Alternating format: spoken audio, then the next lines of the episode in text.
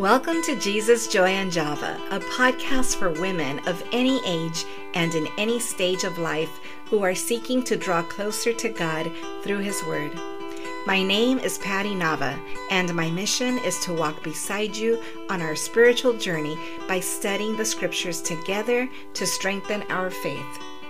We are now in season two of the Jesus, Joy, and Java podcast. This is a season to nurture and grow our fruit of the Spirit. I pray you will be encouraged and that this will be a blessed and fruitful season for you, my sweet sister. Now let's get ready to fill our cup with Jesus, Joy, and Java.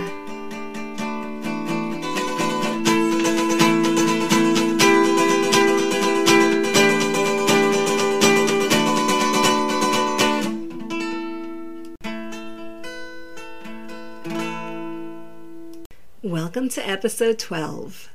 Today we will be learning all about the fourth spiritual fruit, the fruit of patience.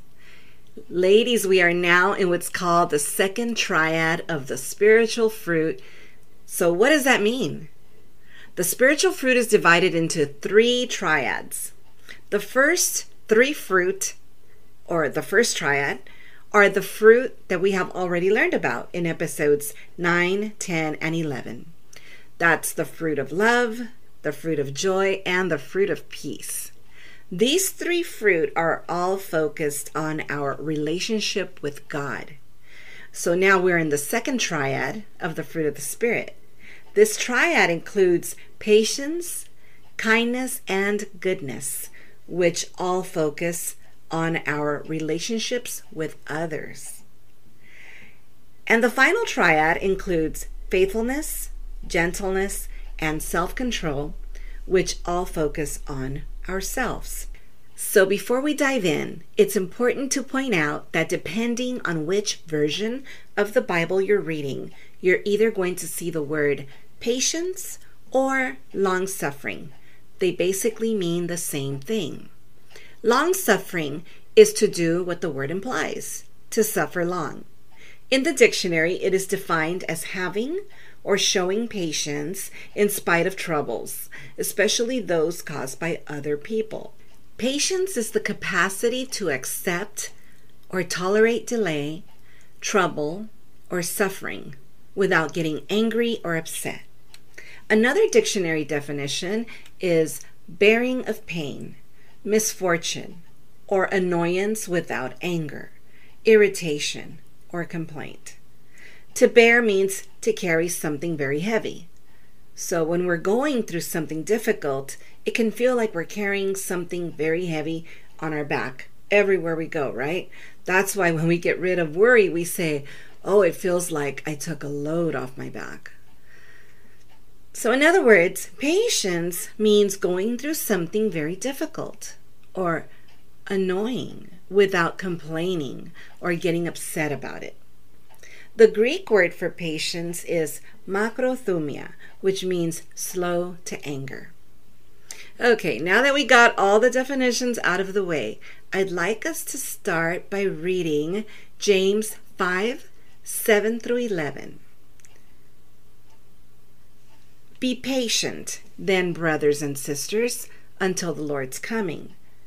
See how the farmer waits for the land to yield its valuable crop, patiently waiting for the autumn and spring rains. You too be patient and stand firm, because the Lord's coming is near. Don't grumble against one another, brothers and sisters, or you'll be judged. The judge is standing at the door. Brothers and sisters, as an example of patience in the face of suffering, take the prophets who spoke in the name of the Lord. As you know, we count it as blessed those who have persevered. You have heard of Job's perseverance and have seen what the Lord finally brought about. The Lord is full of compassion and mercy.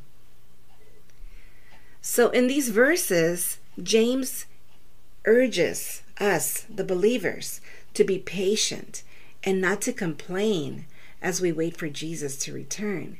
He reminds us of the prophets who endured and faced persecution as they proclaimed the name of the Lord. So let's look at a couple more verses. In Proverbs 19:11, it says, "A person's wisdom yields patience. It is to one's glory to overlook an offense."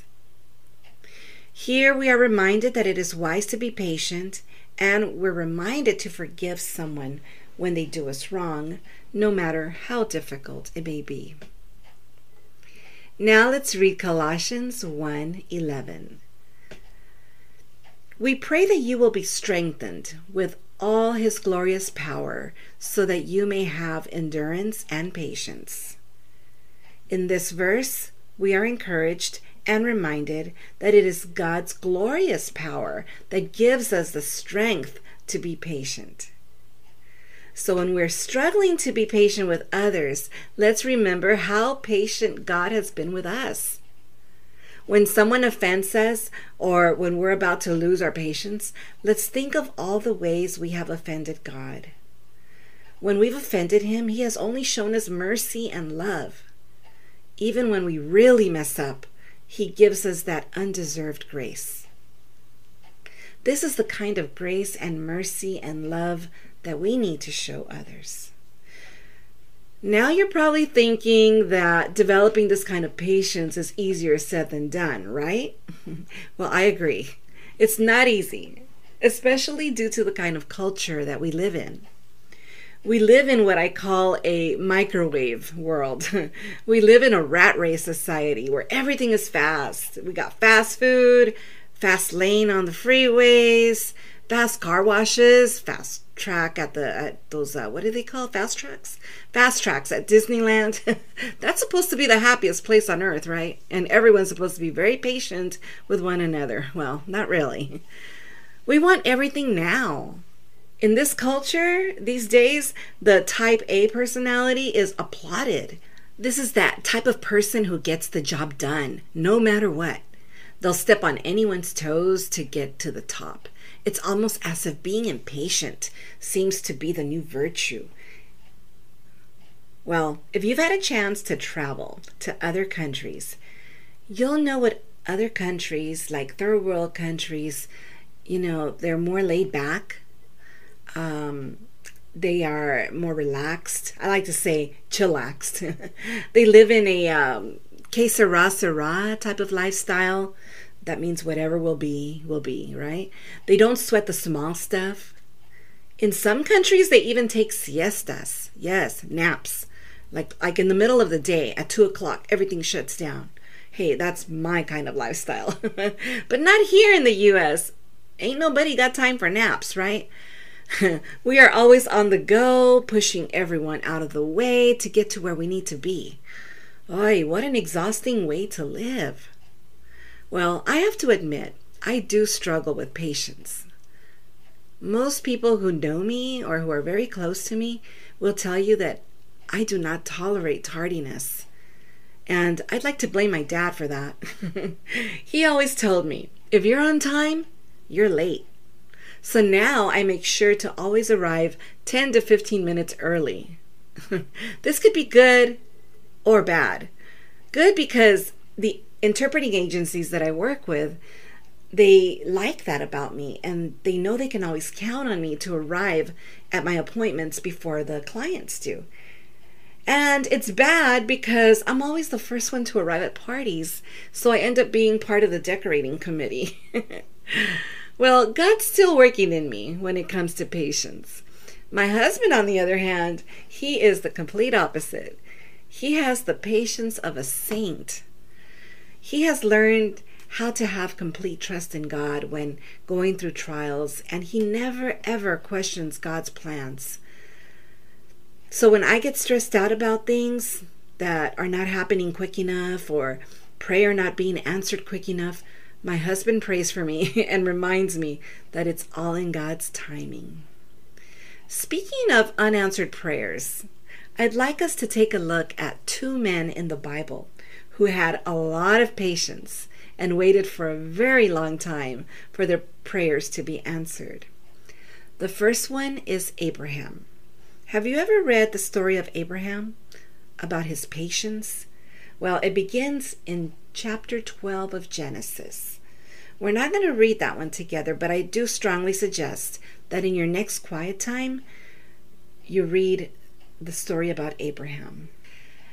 You see, God promised Abraham that he would become the father of many nations. This promise began in Genesis 12 when God called upon Abraham to go to the land of Canaan, where he was promised to make a great nation there. This would be a blessing unto mankind, that through his descendants all families on earth shall be blessed. When God made him this promise, Abraham didn't have any children, and there was no sign that his wife Sarah was even pregnant. God kept reminding Abraham of his promise for many years, but still there was no child. God finally fulfilled his promise when Sarah gave birth to Isaac. Abraham was a hundred years old and Sarah was 90 years old. Talk about having patience. Okay, now let's take a look at the story of Joseph. This is one of my favorite stories of the Bible. I know I say that a lot about different stories, but I think this is at the top three of my favorites. okay. Well, you can find Joseph's story in the book of Genesis also. It's in chapters 37 through 50. So, again, we're not going to read all 13 chapters, but here's a summary. Okay. Go get your cup of Java, sit back, and please be patient for the next three to four minutes while I read you this summary of the story of Joseph. Joseph was born into a family of 12 boys who lived in Canaan. His father, Jacob, also known as Israel, loved Joseph more than all of his sons since he was the child of his old age, and perhaps because he was the first child of his favorite wife, Rachel. Though Joseph had a younger brother, his father specially made a coat of many colors for him as a mark of preference. Joseph's elder brothers saw this preferential treatment from their father and got very jealous. The 17 year old Joseph did not help matters as he kept bringing back bad reports about his elder brothers' uh, activities to their father while tending to the flocks. He compounded things by the dreams he shared with them, which he interpreted to mean that one day he would rule over the family. All of this made the brothers dislike Joseph even more. One day, when Joseph went to find his brothers in the field, the brothers saw him in the distance and planned to kill him. But Reuben, Joseph's oldest brother, prevented them from executing that plot. Nevertheless, they sold Joseph as a slave to traders going to Egypt, who in turn sold him to Potiphar as an assistant to the Pharaoh of Egypt. The rest of the brothers returned home to tell their father that Joseph was dead, producing his multicolored coat, which they had dipped in a goat's blood as proof. So while in Egypt as a slave, God was with Joseph and helped him do everything right. In fact, it was all well with Joseph as he found favor with Potiphar. But the ugly side was that Potiphar's wife repeatedly tried to seduce him. Eventually, Joseph landed in prison when Mrs. Potiphar accused him of rape because he did not yield to her amorous demands.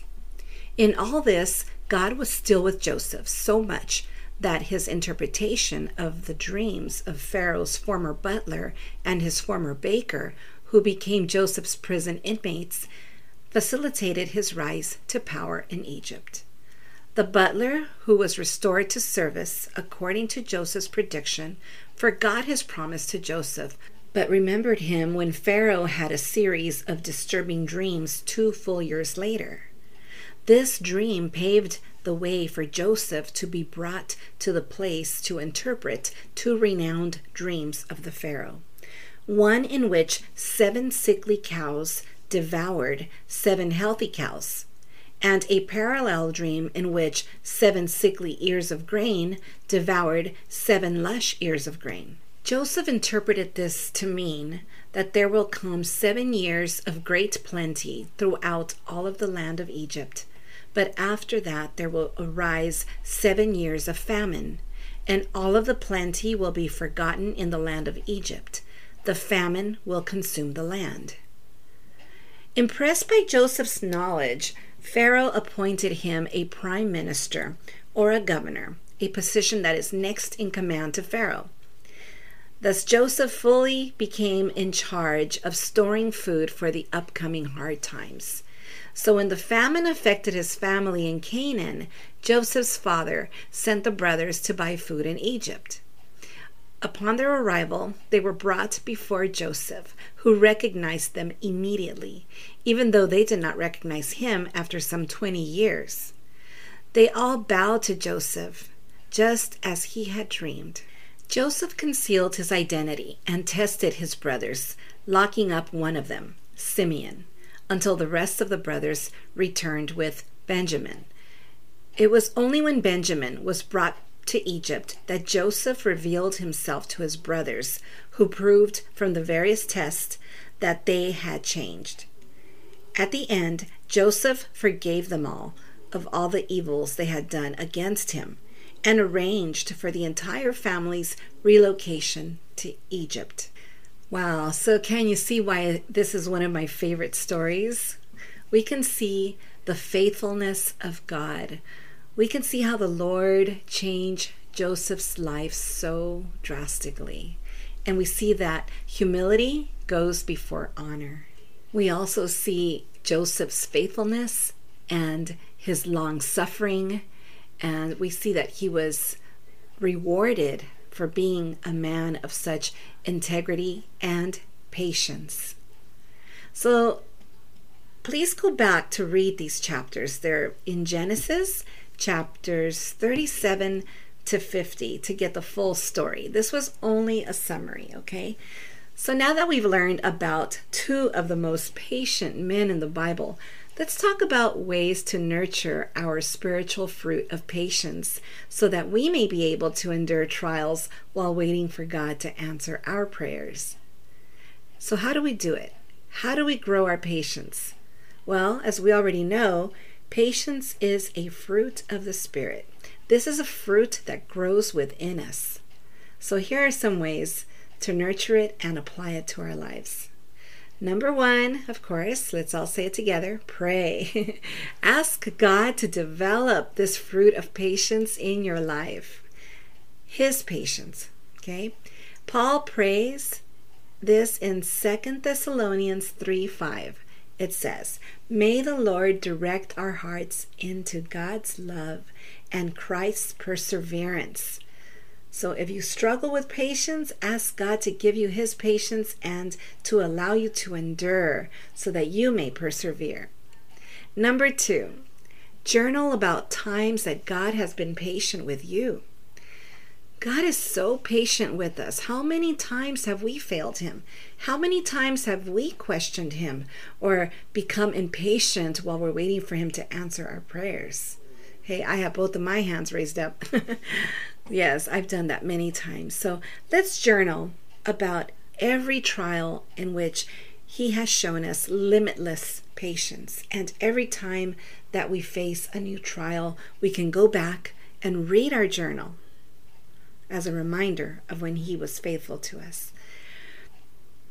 In 1 Timothy 1:16 it says, "For this reason I obtained mercy, that in me first Jesus Christ might show all long suffering as a pattern to those who are going to believe on him for everlasting life." And number three, control your temper. In Psalms 103 8, the Bible tells us to be slow to anger.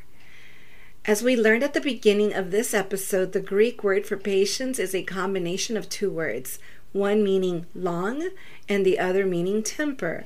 So the Greek word for patience literally means long tempered or slow to anger. James 1 verses 19 and 20 says, My dear brothers, Take note of this. Everyone should be quick to listen, slow to speak, and slow to become angry. For man's anger does not bring about the righteous life that God desires. The more time we spend with God, the more we will grow this fruit of patience and become slow to anger. So let's recap. Today we defined patience, also known as long suffering. We reviewed a few scriptures which encourage us to be patient with others, just as God has been patient with us. We also talked about two of the most patient men in the Bible, Abraham and Joseph. And we concluded, as usual, with some tips to nurture and apply this fruit of patience in our lives. Sisters, I pray this episode was informative and encouraging. And I thank you for being patient with me today, as this was a longer episode than usual. But there is just so much to learn about patience. I could probably do a whole series of 10 episodes about it. But don't worry, I won't do that. Let's meet again next Monday as we learn how to nurture the fifth spiritual fruit of kindness. I would like to recommend a couple of resources that can help you on this journey of nurturing the fruit of the Spirit. The first one is a book titled Unfailing Love, written by my good friend and brother in Christ, Kevin Pedraza. This book is not only a great conversation starter, but it is also a good way to point individuals to Christ. When you pick up this book, you'll want to keep reading the beautiful poems at the top of every page, as they're filled with so much emotion that you and I might be able to relate to. But I would suggest that you use this book as a journal by taking one page at a time, one day at a time. Each page has room for you to journal how each poem speaks to you personally. You can find Kevin's book, Unfailing Love, on Amazon. You'll find the link for this book on the Jesus Joy and Java Facebook page. The next resource is an e journal I have written as a free gift to you, my listeners. This journal is all about the fruit of the Spirit in this journal, you will find scriptures and questions to help you apply the fruit to your daily walk with Jesus. To get a free copy of this e journal, all you have to do is email me at patyjavanava at yahoo.com. That's Paty, P A T Y, Java, J A V A, Nava, N A V A, at yahoo.com. This information will also be available on the Jesus, Joy, and Java Facebook page.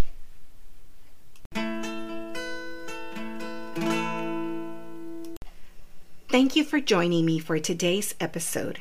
If you have rated this podcast or shared it with your sister friends, I appreciate you and send you a big special thank you. Please don't forget to follow Jesus Joy and Java on Facebook at fb.com slash jesusjoyjava. Also on Instagram at jesusjoy underscore java and on YouTube at Jesus Joy and Java. Feel free to email me at patyjavanava at yahoo.com. Your feedback means a lot to me. Thank you for listening, and I pray your cup may always be filled with Jesus, joy, and Java.